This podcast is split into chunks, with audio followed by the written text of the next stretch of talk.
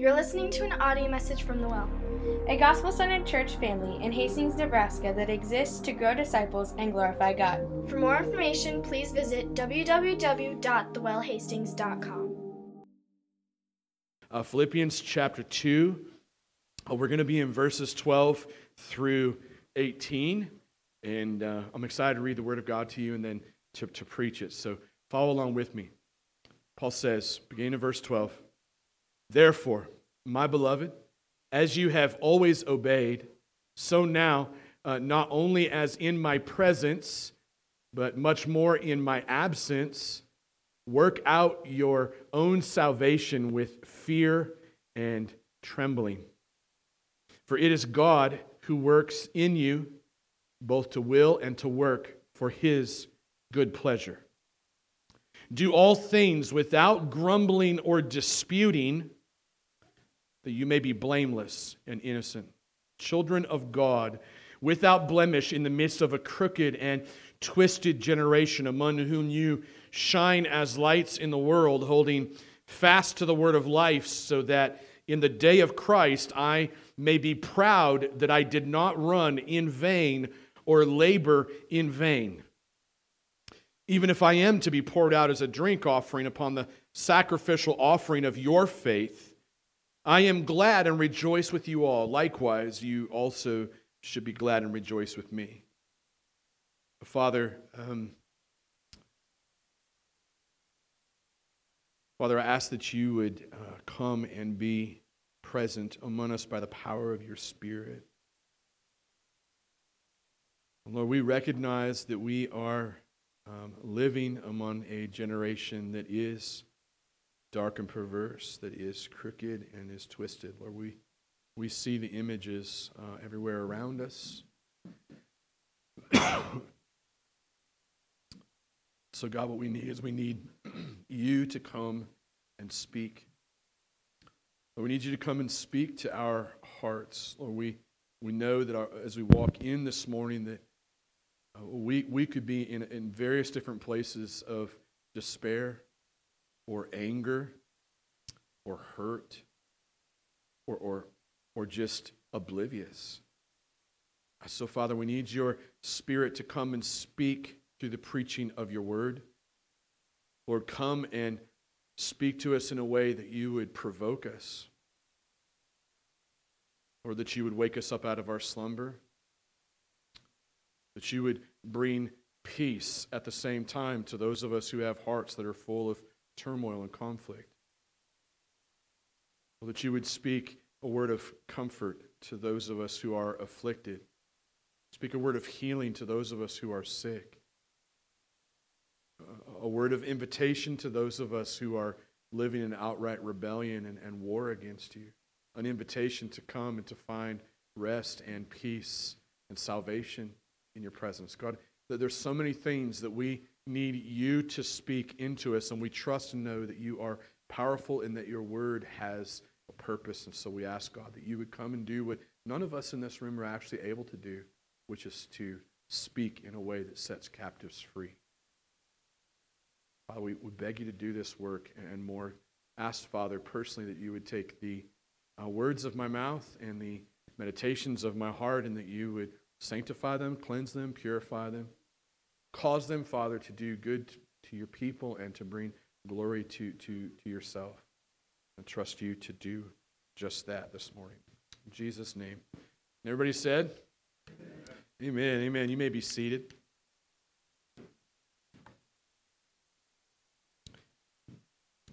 As we dive into uh, thinking about this text and, um, and asking the Lord to speak to us, uh, I, I, wanted to try to ask some questions on the front edge that might um, cause your heart and your mind to kind of head in the direction that I think uh, the Holy Spirit uh, wants to speak to us through this passage. And so, um, the question I want to ask is um, what is it that gets your blood boiling? Like, like what, what, what is it uh, that gets you angry? What, what, what does it take to get under your skin? Like, what lights your fuse? What, what sets you off? What makes you uh, complain? Uh, what, what, what, gets you into a place where uh, you would be so provoked that you would jump into a fruitless argument, whether that be on, on social media or with your family members or with some friend or somebody in the grocery store for that matter? What is it that would cause you to jump at the bait?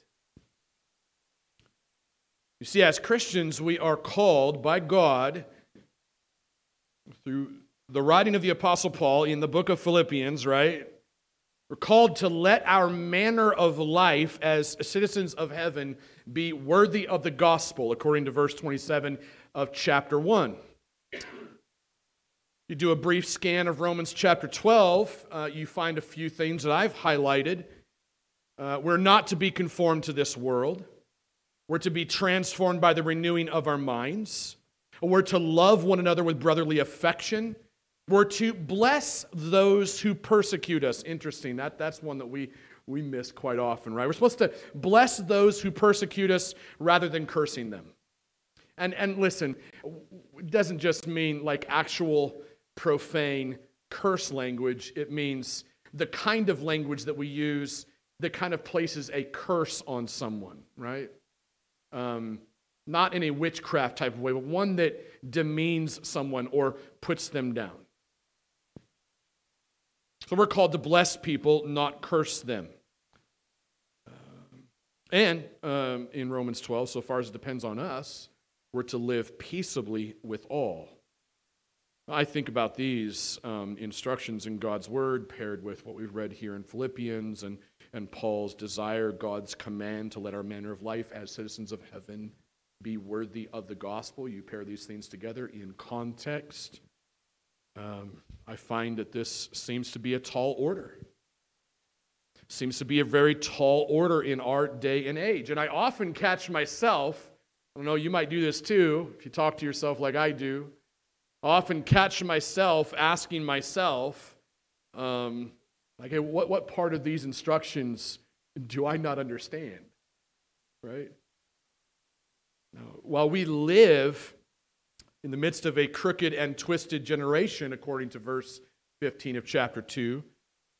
I find it very difficult to not let things get under my skin, um, to not let my fuse get lit up like a stick of dynamite, not go off at the slightest hint of uh, any kind of provocation to not be overwhelmed by a complaining spirit, to not possess an argumentative attitude. I find these things to be hard.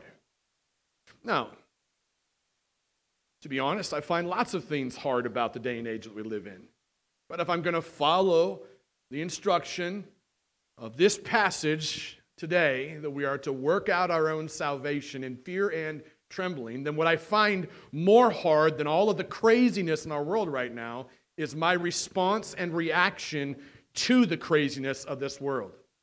Oftentimes, what I want to do is go to the comfortable place of focusing all the craziness in the world rather than dealing with my reaction to the craziness in the world.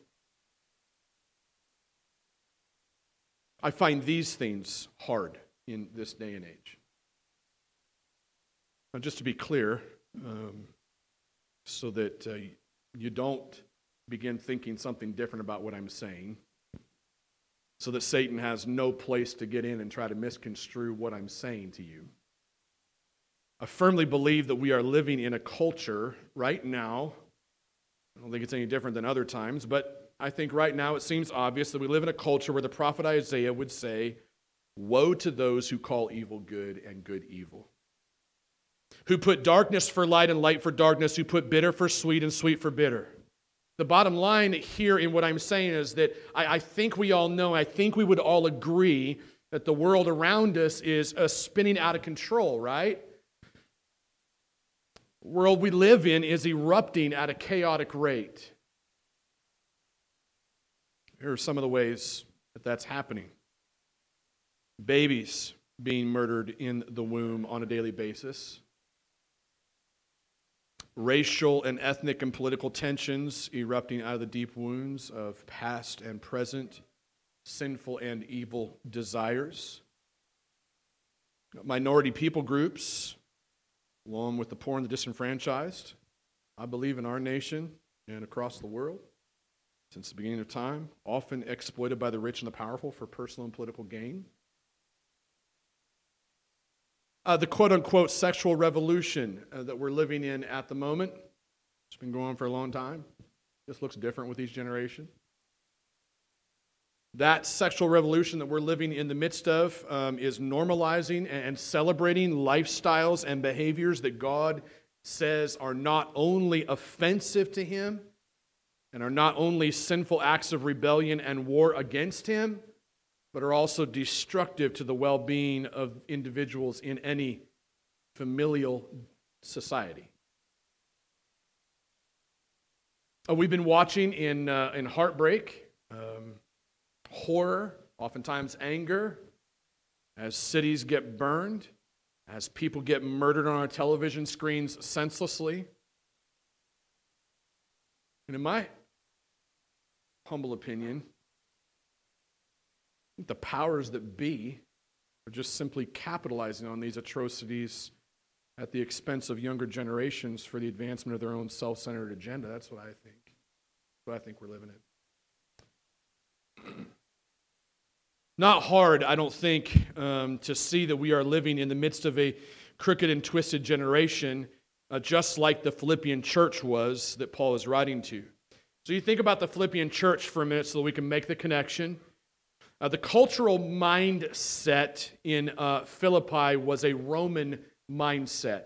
So I'm not going to go on a, a, large history lesson here. Just briefly, though, um, like the Romans, uh, the people in Philippi um, were infatuated with a few things that you might find has an interesting connection to where we're at today. Um, three things that I'll mention that the Romans were um, infatuated with uh, was self expression, uh, self gratification, and self advancement. You find that anywhere, and you could be like, Joe, you can find that just about any culture. Sure. This was a, this was a culture that was founded on that um, self expression, self gratification, and self advancement. And there is one identifying factor of those three things that ties all of them together. It's the word that comes before each of those dual words, compound words, I think. no, probably not even comp- compound words. I won't even argue about that. Self. Self ties all those together, right? Um, self expression, self gratification, self advancement at any cost. Now, this culture in Philippi, the Roman culture there, they, they loved exploring uh, what we would call an all roads leads to heaven kind of spirituality. It was called uh, Hellenism. so they would explore that kind of a spirituality. That was the culture they lived in. While at the same time, uh, they were, would practice um, some of the most um, sexually devious and um, and, and, and some, of the, some, of the, some of the worst witchcraft um, that you can conceive of. So th- this was the Philippian culture. Again, I, I don't really think it's much different than the American culture we live in today. Really, the culture in Philippi, if you were a Christian there, would have given you ample reason to lose your cool. Would have given you ample reason to engage in a culture war. Would have given you ample reason to cozy up with powerful political leaders ample reason to complain about everything that was going wrong, ample reason to argue about what needed to be done to make things right.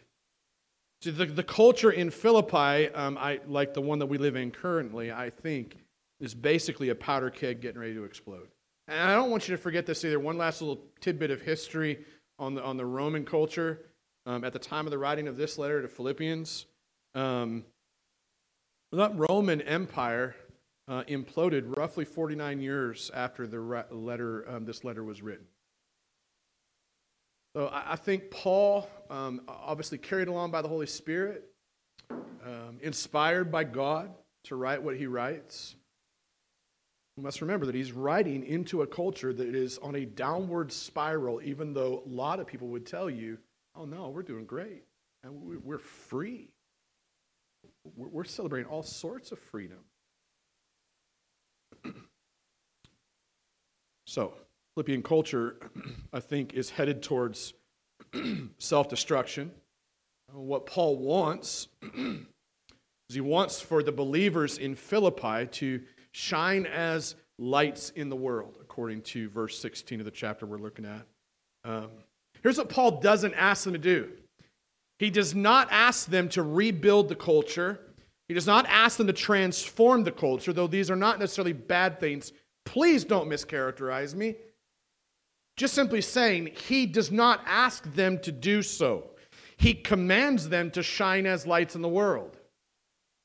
But the question is, how does Paul expect the Philippian believers to do this? How are they supposed to shine as lights in the midst of a crooked and twisted generation? Four things. Um, and when we get to number three, just so you know, we'll buckle in, we'll spend a bunch of time on number three. But number one, um, I think what we can see in the text is that we are to begin with the right foundation. Okay? That's, a, that's an easy principle to accept for us. Begin with the right foundation, right? Uh, if the foundation isn't right, then what's going to happen? The, the house is going to crumble. And the Apostle Paul knows this, so what does he do? He, he reminds the Philippians that Jesus Christ is the foundation and the chief cornerstone of the church. And he does this, he reminds them of this with one single word. Somebody say, What's that word? Good, good job. You guys are tracking. That one single word is the word therefore in verse 12. And whenever we see the word therefore, what do we need to ask? What's the therefore? Therefore, right? So you ask that question, and the answer here is that word therefore. It's there for the purpose of pointing us back to the foundation that the Apostle Paul just built in his grand description of the self humiliation and super exaltation of Christ. It's where we've been the last couple of weeks.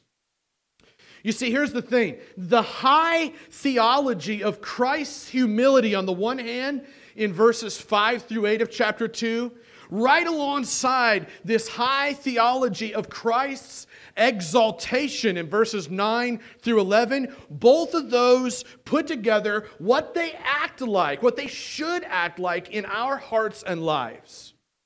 They should act like a bone crushing, meat tenderizing hammer. What they should act like in our lives. They should be like a meat tenderizing hammer to our self centeredness and our pride. Because that's been the theme that Paul has been in till now as he shifts gears. As he shifts gears, he wants us to receive some ground level, very practical instruction for living our lives as saved citizens of heaven in the midst of a crooked and twisted generation. You see, if the foundation for our living as shining lights in a crooked and twisted world, if it's anything less than Jesus, might I add parenthetically that it would be really good for Christians to spend some time thinking about the cultural Jesus we believe in. And don't just think that because you follow Jesus for longer than 15 minutes that somehow you got it right because you got the Spirit by golly it might be really good for all of us to continuously listen to the words of Jesus and continuously examine Jesus, how he interacts with the poor, how he interacts with the disenfranchised, and who his enemies actually are, because his enemies are really good Christian people, so to speak. We got to remember that. So, be good for us to remember that if our foundation is anything less than the biblical Jesus, and what's going to happen is the house of our holiness is going to crumble. And you'll have this fake false holiness, which is what the Pharisees were guilty of, and the Sadducees, and the Essenes, and the Zealots, the four major political religious leaders in the Gospels. That's what they were guilty of. Why they couldn't accept Christ, why they crucified him. But the bottom line here is that we must begin with the foundation of Christ crucified, Christ risen, and Christ returning again if we are going to have any hope of shining as lights in the world. The second thing we notice in the text is that we are be, to be obedient to the gospel. So you might write that down.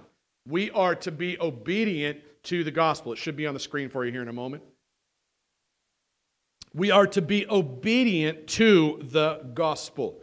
Now, obedience to the gospel um, means not only receiving salvation, which is basically eternal assurance of heaven, right? Your, your get out of um, the burning fiery pit of hell card. You know, when, when you're on death's bed, you can pull that card out and be like, I don't have to burn. I get to go there. Okay, it's that. It's not just that. Problem is that the church has castrated the gospel and made it just that. Made the gospel really small. Obedience to the gospel means not only receiving that salvation, that eternal assurance of heaven, but it is also growing in sanctification. This is the concept of increasing in holiness as we travel towards heaven. This is why the apostle Paul says, "Therefore, my beloved." I love like the personal um, language he uses, the, the emotional. You are my beloved. I love you as you have always obeyed, there's a, a word that we don't like. As you have always obeyed, so now not only as in my presence, but much more in my absence, meaning, hey, y'all should have some integrity, right? Not just when you're in front of me, but when I'm not there too. Work out your own salvation with fear and trembling, for it is God who works in you both to will and to work for his good pleasure. So the principle here simply, because we don't have time to deal with every nuance of what Paul is saying there, is that we are to be obedient to the gospel as we strive to grow in holiness by the grace and power of God. Now, Philippians 1 6, you may remember that. For some of us, that's like our favorite passage in the whole wide world because it's good. It's a good reminder. Philippians 1 6 really kind of comes alongside of what Paul is saying here in um, these verses, in verses 12 and 13. Really comes alongside of that. And because it reminds us of this. This is what Philippians 1 6 says. It says, He who began a good work in you will bring it to completion at the day of Jesus Christ.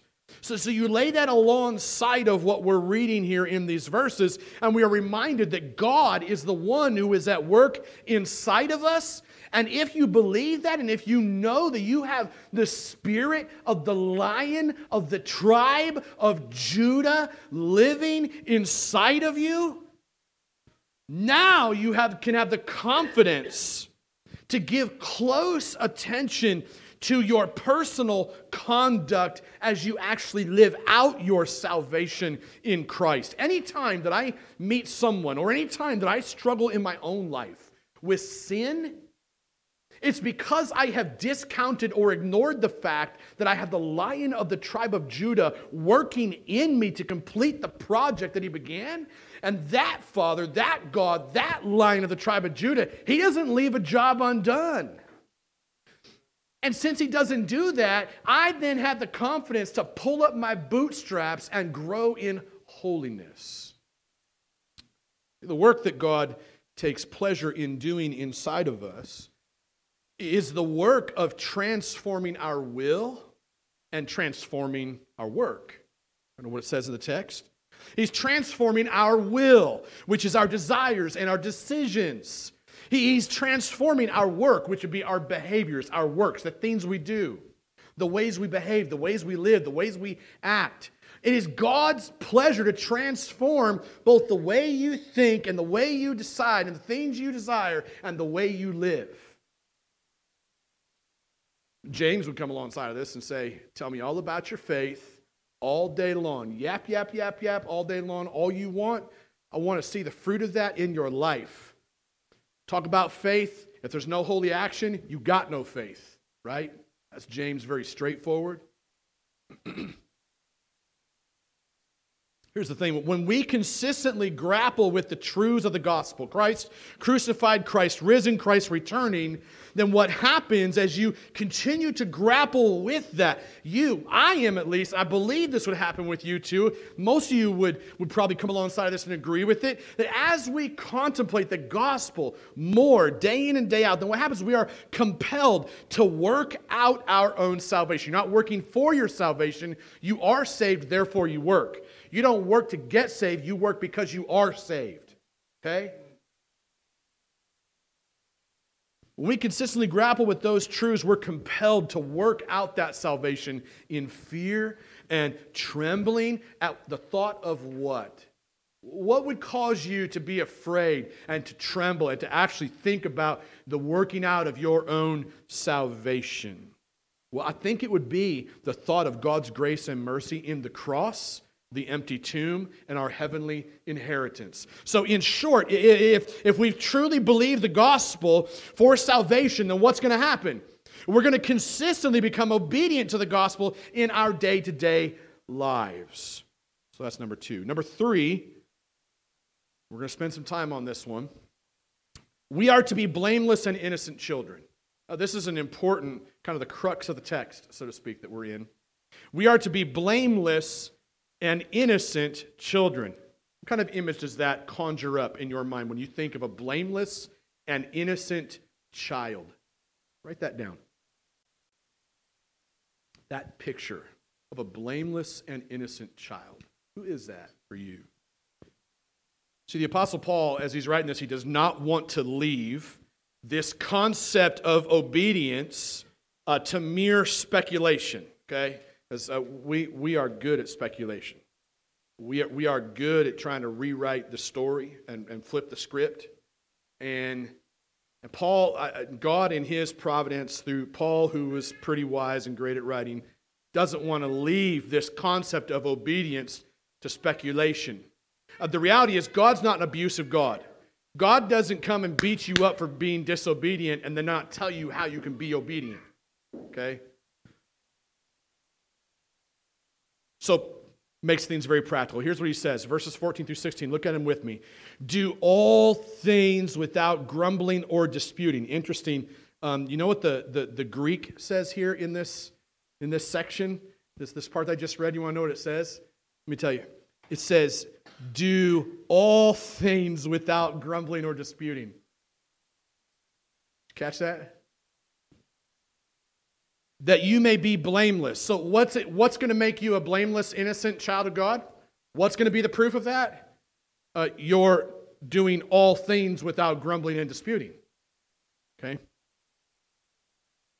So do all things without grumbling or disputing, that you may be blameless and innocent, children of God, without blemish, in the midst of a crooked and twisted generation, among whom you shine as lights in the world, holding fast to the word of life, so that in the day of Christ I may be proud that I did not run in vain or labor in vain. Something I'm not going to spend a lot of time on as we work our way through. This would be that last phrase where Paul says, I may be proud that I did not run in vain or labor in vain.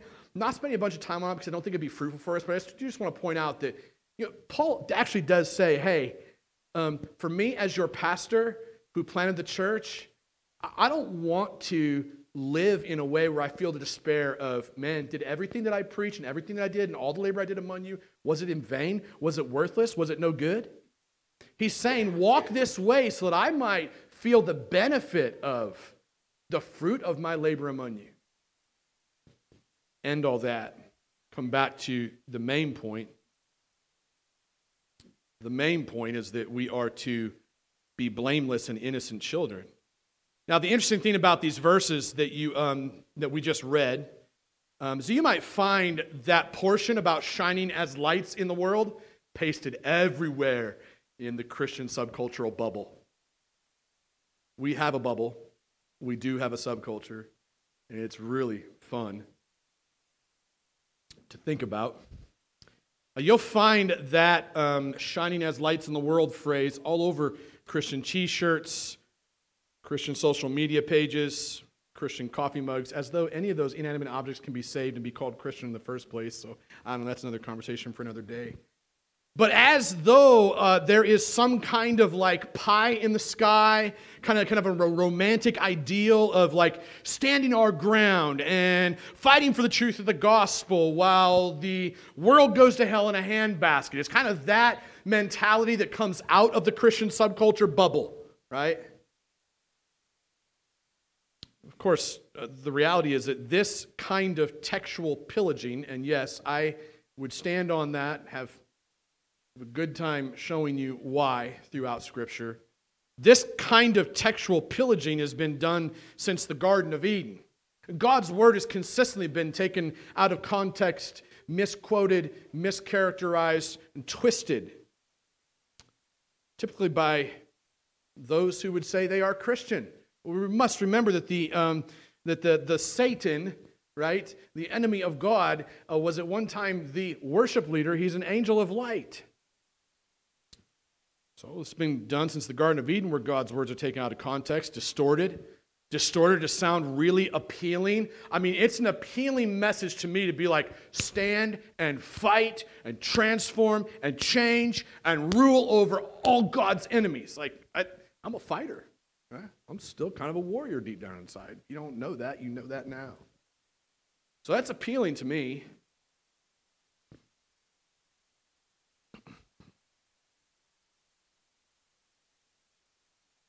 The reality is, God's word has been twisted from the beginning to make it sound better, more appealing.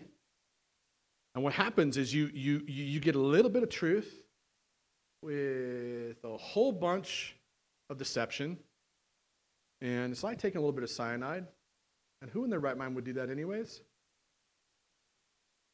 And what happens is when God's word gets twisted like this, then you lose the original thrust and the power of the intended application for what God is saying.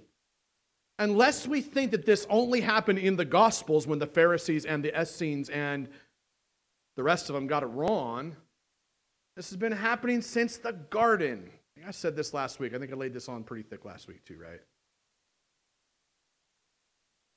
Uh, the reality, though, um, when it comes to this passage, when speaking about obedience.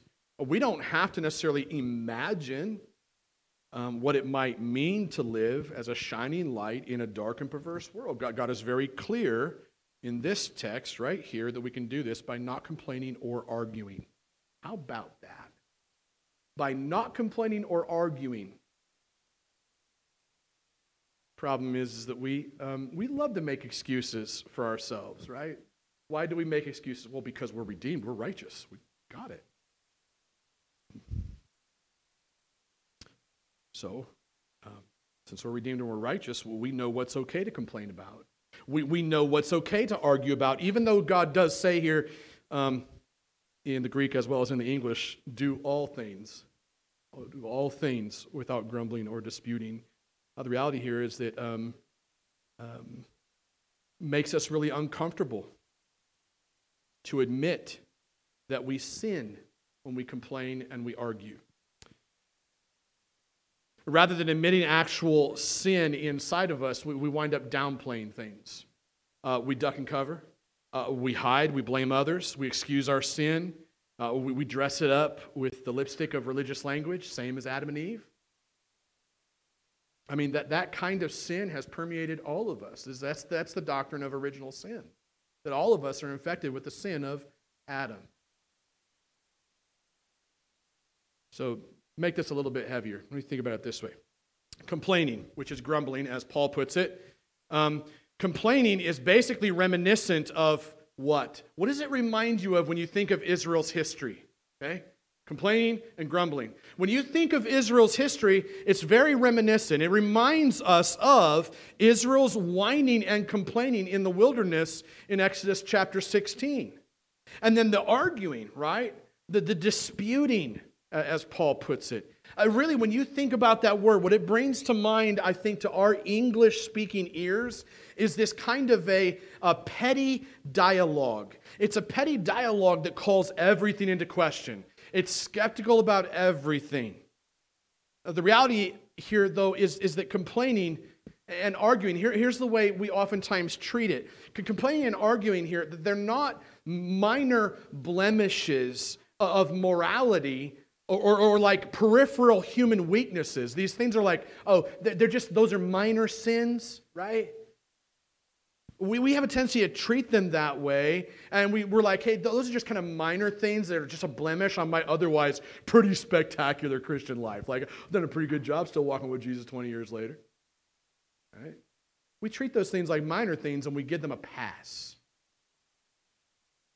And might I say that Jesus still died on the cross for those sins, so to me it seems that those sins are just as serious and horrifying as any other. Yet homosexuality and murdering babies is worse than that. You follow me?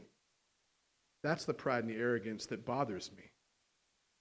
So here's the way the Christian conversation usually goes. Did you sin this week? Yeah, yeah, you know, I'm, I'm not very perfect. And I, I do, I sin, a, I sin a whole bunch. And, um, and, and God, and you got to forgive me. No, spec, no specificity whatsoever. That's called glossing it over. That's what that's called. Um, a specific confession of sin would be like, you know what, actually, this, this week I, you lay out four or five things that you actually sinned in, right? Um, instead of doing that, because that's hard work, that's, that's hard work. Here's what I'm saying I'm saying that the Christian church in America, especially, has done this for so long has, has given a pass on this kind of false repentance, false confession, that we've created Christians in America that speak better constitutional language than prophetic language. Follow me? It's a concern.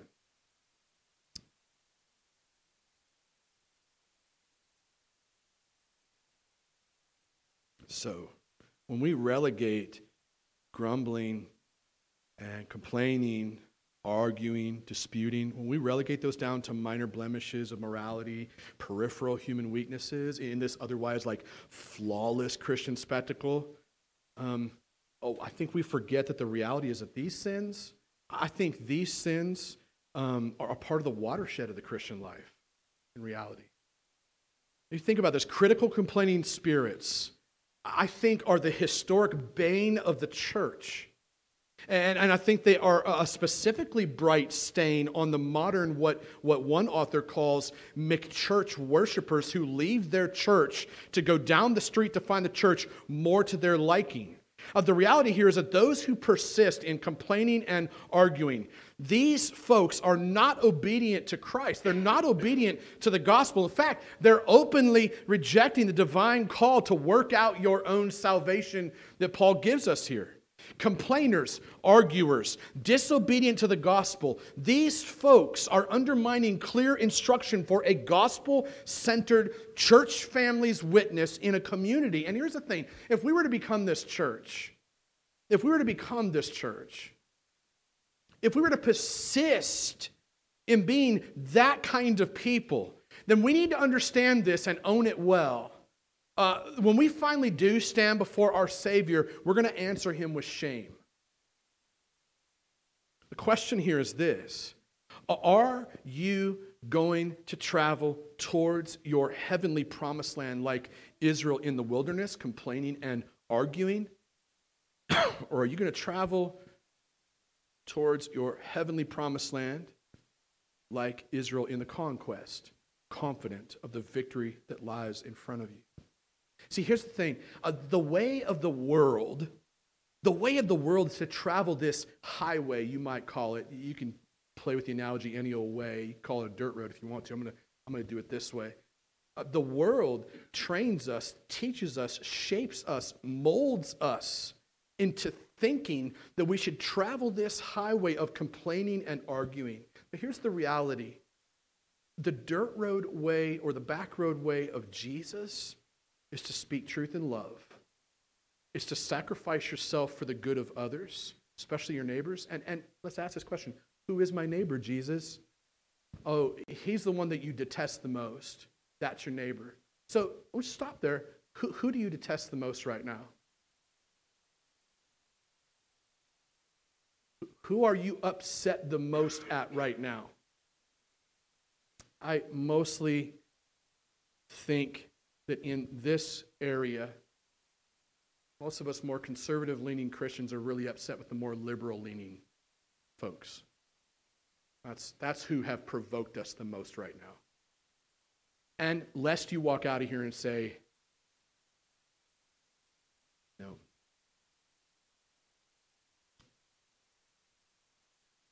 Who is it that has provoked you to that point that you would say, man, I can't even treat that person in love? Because they provoked you that far. See, we're to speak the truth in love. We're to sacrifice ourselves for the good of our neighbors. And um, if you think about the way of Jesus, you're supposed to endure suffering in silence. Um, he was silent like a sheep before the shearers, right? Suffer in silence. We find a hard time doing that. The church here, um, I think, at least in some seasons, has become the cultural joke of a crooked and twisted generation. And, and the church becomes the cultural joke of a crooked and twisted generation when she is known for her complaining and her arguing. Uh, this is the reason uh, that fear and trembling are the key to being blameless and innocent children. If you understand the message of the gospel, right, it creates a holy fear and trembling inside of you. Helps you to walk blamelessly, helps you to walk innocently. Living in humble harmony with one another. Um, considering others as more important than yourselves. And and not, not just the people that are easy to consider as more important it's the people that are really hard to consider as more important that we need to do this with right helps us to shine helps us to shine resurrection light in a dark world as we hold fast to the hope of the gospel, the crucified, risen, and returning Christ here. The, the, bottom line in all of this point is that God has called us to be blameless and innocent children who shine like lights in the midst of a dark and perverse world as we cling to the word of life with every ounce of spiritual energy inside of us. So we are to be blameless. We are to be innocent children who are obedient to the gospel. And the way that you get this done is simply by not complaining and not arguing in everything that you do. You might even find, practically speaking, that in the moment where you are tempted to, or the moment that you even go off complaining and arguing about things, might be a, uh, a moment for the Holy Spirit to say to you, hey, it doesn't honor my Father, it doesn't honor your Savior. So whether that builds the restriction on your life, or whether that just acts as a kind of come around the backside and kind of smack you a little bit, um, it should create a kind of a holiness in your walk as you walk with the Spirit. Fourth thing that we see in the text, fourth and final thing, uh, we are to be partners in joyful ministry. The Apostle Paul concludes all of this practical instruction for shining his lights in the dark and perverse world by saying this. Final verses 17 through 18 says, Even if I am to be poured out as a drink offering upon the sacrificial offering of your faith, I am glad and rejoice with you all. Likewise, you also should be glad and rejoice with me. Now, what, this, what these final verses teach us is that our obedience to the gospel, on the one hand, uh, founded on the message of Christ's humility and exaltation on the other, uh, which uh, results in our blameless and innocent conduct, all of that must be filled with joy. I'm not talking about the momentary happiness because you got something new. I'm talking about joy. Joy that overflows from deep down inside. It's, it's a way of life much more than it is a momentary thing. It doesn't mean you don't have hard days. It doesn't mean you don't struggle with depression or even anger or any of those things. But the default mode for you continuously comes back to joy. Uh, one of the prayers I've been praying for quite a while is God, restore to me the joy of my salvation in the midst of circumstances where there is no joy. Because at, at, the picture of the joy of my salvation, I'm reminded of who I am, who I was, who I'm going to be, and who God's always been. That's the message that continues to bring me back to a place of joy in the midst of circumstances that have no joy. Here's the reality we're, we're, we are not called to travel through this life like grumpy old stooges with scowling looks on our faces. We're not. We're supposed to be filled with joy knowing that our sacrifice and our suffering in silence and our service in our community, that still pales in comparison with the cross that Jesus bore on our behalf. You see, when Paul calls the Philippians to joyful partnership in the ministry, he calls them, and I believe he's calling us to, a high calling in view of a high theology of the humiliation and the exaltation of Christ crucified, risen, and returning in glory. So, by way of conclusion, I kind of want to wrap up this way um, and briefly. Um, man, I studied this passage this week, and then I, I spent time um, just prayerfully considering all the truths that, that I learned in my study. And, um, and as I prayed my way through what, what I was learning and, and what God was saying, and as, as you know, I asked that question in prayer that we always ask, should ask at least, like, why does this matter? Right? What difference is this going to make? Just words I'm reading on a page, or is there going to be some way that God wants to apply this to my life? Some way that God is calling me to not only obey but to believe? Um, as, I, as I asked that, I mean, I, I was just con, con, convicted. I convicted of my own propensity to complain and argue. I love to argue. So as I surveyed the foundation of Christ's humility and exaltation, um, as I surveyed the, the calling to be obedient to the gospel, as I surveyed this calling to be blameless and innocent, as I surveyed the calling to be uh, partners in joyful ministry, I was reminded of this once again, reminded that Christ was perfect where I am really imperfect. I specifically tell you stories of uh, places where I have biffed every one of these principles. Jesus uh, faced the humility of the cross on my behalf when I was a rebellious enemy of his. He, he walked in complete and perfect gospel centered obedience before I even had the opportunity to mess things up. He was absolutely blameless and innocent, yet he died a criminal's death for me. As for joyful ministry is concerned, it's a passage you guys hear me quote often, because I can't find any other perfect example other than Christ, who, for the joy that was set before him, endured the cross and despised the shame to pay my ransom, is now seated exalted at the right hand of the Father in heaven. See, when I, when I survey these principles in their totality from Philippians 2 12 through 18, uh, uh, and, then I, and, I, and I survey the gospel inside and alongside that, like, I'm just kind of left wondering, like, what, what do I actually have to complain and argue about? Like, really, what do I have to complain and argue about? I didn't carry a cross but I'm called to. And, and carrying a cross, let's just say this too. Carrying a cross is not a picture of uh, cultural defiance. carrying a cross is a picture of death to yourself. Just get that out of the way and get that straight, okay? It's like your employer tells you you can't wear your cross necklace to work. You're not being persecuted. You're not.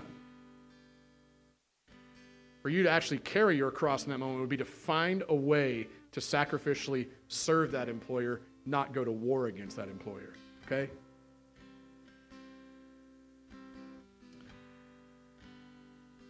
What do we actually have to complain or argue about? When I remember that Jesus did all of these things perfectly for me, what I'm encouraged and empowered to do is to live my life in a manner that is worthy of the gospel as I shine like a light in a crooked and twisted generation. Why? Because the lion of the tribe of Judah lives inside of me. The question is, does he live inside of you? That's the personal application for us, I think. How are you going to journey through life?